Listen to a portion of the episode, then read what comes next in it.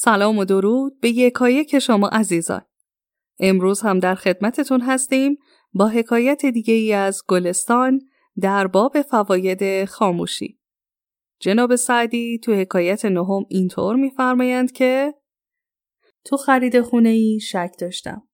یک مرد یهودی که دوست داشت تو همه کارها دخالت بکنه به قول امروزی ها فضول محله اومد و گفت آقا اگه می‌خوای خونه رو بخری از من بپرس که از همه چیز خبر دارم.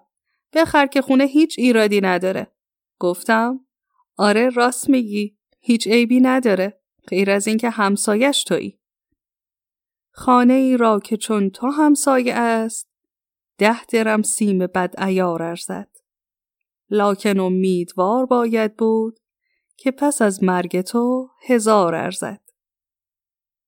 یه توضیحی در پایان این حکایت لازمه و اون هم این که جناب سعدی در این حکایت نظردهی بدون اینکه از کسی نظر بخوان رو سرزنش و شماتت کردن.